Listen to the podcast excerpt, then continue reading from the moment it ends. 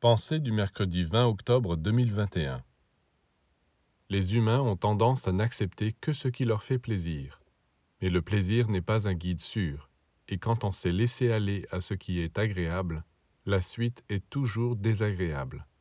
C'est tout d'abord agréable de faire des festins dans un restaurant, mais quand on doit payer, c'est un peu désagréable. Pourquoi s'imaginer qu'on pourra manger à satiété sans rien payer? Dans la vie, tout se paye. D'une façon ou d'une autre, tout se paye. Dans les plans astral et mental, comme dans le plan physique, il y a des marchés, des magasins, des vitrines. Tout est étalé devant vous pour que vous vous serviez. Mais une fois que vous vous êtes servi, il faut payer.